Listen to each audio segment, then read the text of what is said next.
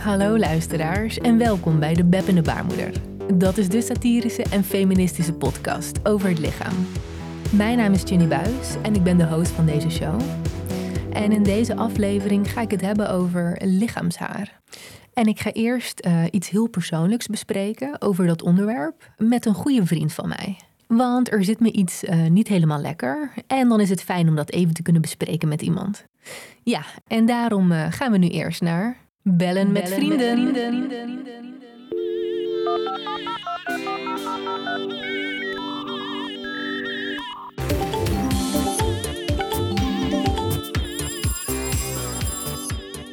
met Ernst-Jan Wijnand Junior Lodewijk de Vierde von Nassau. Hey Ernst-Jan, met Cinny. Hey Cinny, alles goed? Nou ja, het gaat wel. Oh jee, heeft Toonje weer niet gebeft? Nee, ik ben nu met Dennis aan het daten, weet je nog? Oh ja, Dennis. Even denken hoor. Is dat nou die gozer die jou probeerde te wurgen? Nou ja, ja, hij probeerde me dus niet echt te wurgen. Maar ja, Dennis is inderdaad van de breathplay. Noem je dat breathplay? Wat een neuk. Dat klinkt echt veel te luchtig. Voor een activiteit die fataal kan zijn. Hé, maar vertel, wat is er aan de hand, mevrouwtje breathplay? Nou ja, ik ben eigenlijk een beetje nerveus. Ik ga zo naar Dennis toe en ik heb mijn vulvahaar laten staan. Maar ja, nu begin ik daar toch over te twijfelen. Nou ja, ik vroeg me dus af, wat vind jij van vulvahaar? Nou ja, ik kan het wel waarderen als een vrouw is geschoren. Oh ja? Zeker. Wat denk jij dan? Dat ik een zoofiel ben die is aangetrokken tot chimpansees? Of een dendrofiel die een harige kaksen swaffelt? Zie je het al voor je? Oké. Maar mag er wel wat haar blijven staan van jou? Nou ja, kijk, zo'n streepje of zo, ja, dat trek ik nog wel. Maar een sloopkogel hoeft niet aan te komen met een moestuin tussen haar benen. Ik bedoel, een sloopkogel, ja, die komt al genoeg aan zonder moestuin, snap je? Oké, ja, maar ik vind het altijd vervelend dat stoppeltjes zo snel teruggroeien. Ja, dat is toch ook niet heel charmant? Nee, ik hou liever mijn lul ook niet open aan een vagina die zo scherp is als een dragonfruit. Maar ja, seks met een Neandertaler? Ja, dat is dan wel weer echt het andere uiterste. Oké, dus weinig haar, zeg jij?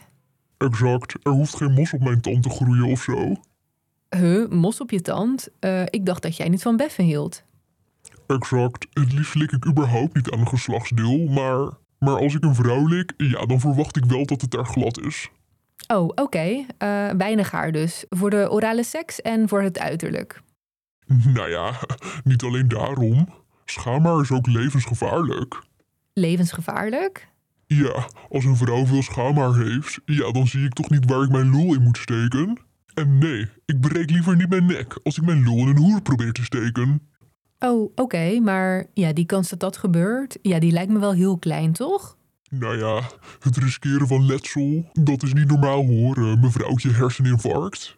Ja, dat jij je luchtpijp laat dichtknijpen door Dennis, ja, dat moet je zelf weten. Maar dat betekent niet dat we allemaal kikken op een bijna doodervaring.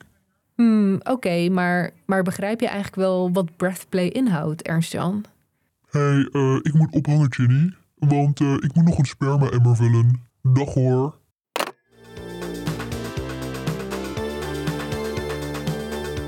Zo, dat was echt heel fijn om even contact te hebben met een goede vriend. Ja, en over contact gesproken. Wil jij mij nou een bericht sturen? Bijvoorbeeld omdat je me wilt laten weten hoe je de show vindt. Dan kan dat op Instagram via @beppendebaarmoeder. DM'tjes.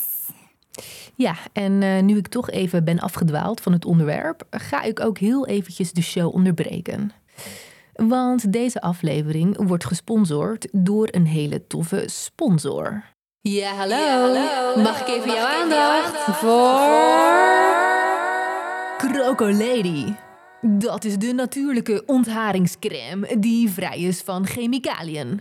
Kroko-Lady bestaat uit slechts 2 plantaardige ingrediënten. Namelijk cacaoboter en krokodillenstront in haar meest pure vorm.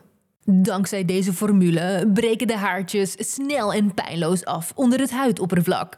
Ben jij benieuwd naar deze helende formule met reptielenuitwerpselen? Dan heb ik goed nieuws voor jou. Kroko-Lady is namelijk biologisch. Dat houdt in dat er in de krokodillenkooi een massageborstel ligt van het merk De Blije Krokodil. Van deze borstel ontspant de krokodillenstaart helemaal en de productie van stront die neemt toe. Verder krijgen de dieren zo min mogelijk antibiotica. Als een krokodil last heeft van een verstopping, dan krijgt zij dus een homeopathisch middel. Zo blijft het dier productief. De biologische krokodillen mogen ook lekker zwemmen in het onbespoten waterbassin vol waterlelietjes. Tenminste, wanneer zij niet in hun kooi liggen, omdat zij moeten kakken in een vust via een buis die is aangesloten op hun anus. De kooi waar de vrouwtjes anaal worden leeggezogen is overigens lekker ruim. Dat houdt in dat de krokodillen niet op elkaar hoeven te liggen. Nee, zij kunnen gewoon naast elkaar geïnsemineerd worden door de boer op kunstmatige wijze. Goed, ben jij een vrouw en zit er een haar op jouw lichaam? Dan moet jij zeker naar de website van Kroko-Lady gaan voor het bestellen van de biologische ontharingscrème. 365 dagen garantie. Ja, sorry voor die commerciële onderbreking. Maar we kunnen nu weer verder met de show. En dat betekent dat ik nu iets ga bespreken wat kut is. Want in het verleden zijn veel dingen gebeurd die kut zijn. En daar ga ik nu iets van ontrafelen in... De Grote Kut Show. En in deze aflevering heb ik het over ontharingsproducten. Daarvoor ga ik terug naar 1915. Dat jaar werd het scheermesje voor vrouwen namelijk geïntroduceerd in Amerika. Het product kwam op de markt nadat Gillette ontdekte dat vrouwen okselhaar hebben. Gillette werd zich dus bewust van een blinde vlek. Ja, of beter gezegd van een harige vlek. Dit omdat de mouwen korter werden na een periode van bedekkende kleding. Gillette liet in zijn advertenties weten dat het scheermesje bedoeld was voor de onderarm. De onderarm? Ja, het woord oksel, dat was kennelijk een verboden woord in de jaren 10. Lieverd, ik ga even mijn oksel ontharen. Schat, hoe vaak moet ik het jou nog zeggen? Je moet het O-woord niet gebruiken. Soms verwezen scheerreclames voor vrouwen ook naar de décolleté of snor. Daar werd dan ook de oksel mee bedoeld. Lieverd, ik kan nu niet komen. Ik ben mijn linkersnor aan het scheren. Linkersnor? Schat, waar heb jij het over? Ja, het woord snor, dat zorgde voor wat verwarring. Net als de woordcombinatie wit en glad. Die woordcombinatie werd verspreid in tijdschriften in de jaren 10. Ja, je zou denken dat het ging om een boodschap van de PVV. Wil jij meer wit en glad? Stem dan 15 maart op Geert Wilders. Maar nee, het ging om een advertentie voor een scheermesje. Gillette en concurrerende bedrijven, zij promoten 4 jaar lang de witte en gladde oksel. Deze reclamecampagne werd later zelfs The Great Underarm Campaign genoemd. Ja, dat klinkt wat mij betreft typisch Amerikaans. Voordat je het weet zeggen ze nog, make the underarm great again. In de jaren 20 en 30 werd er minder reclame gemaakt voor scheerproducten. Het was dus even rustig, totdat de Tweede Wereldoorlog aanbrak. Tijdens die oorlog werden de benen namelijk aangevallen. En dat kwam overigens niet door het Duitse Rijk. Nee, het is dus niet zo dat Hitler vond dat deze ledematen gezuiverd moesten worden. En dat de fascistengroet een gestrekt been moest voorstellen. En dat de SS een afkorting was van de Silk-Epiel-strijdkracht. Nee, dat dus allemaal niet. Hoe werden de benen dan wel aangevallen? Tijdens de oorlog werd nylon schaars door de productie van parachutes. Hierdoor werden er geen nylon kniekousen meer geproduceerd.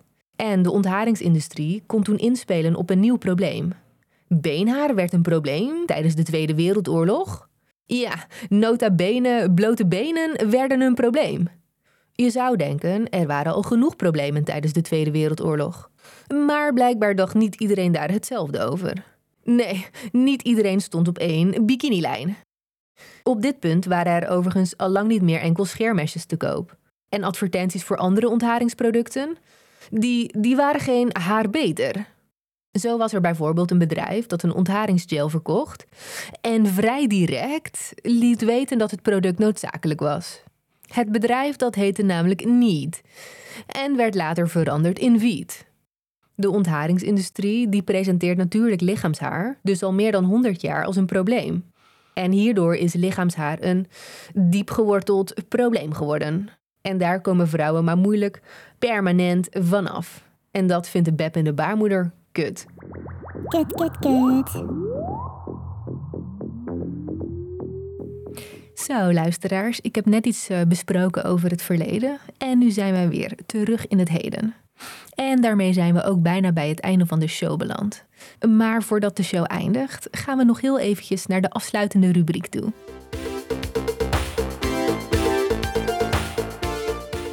Hoe spel je het zesletterwoord pincet? Doeken. D-O-E-K-E-N. Dit was De Beppende Baarmoeder. Leuk dat je luisterde naar de satirische en feministische podcast over het lichaam.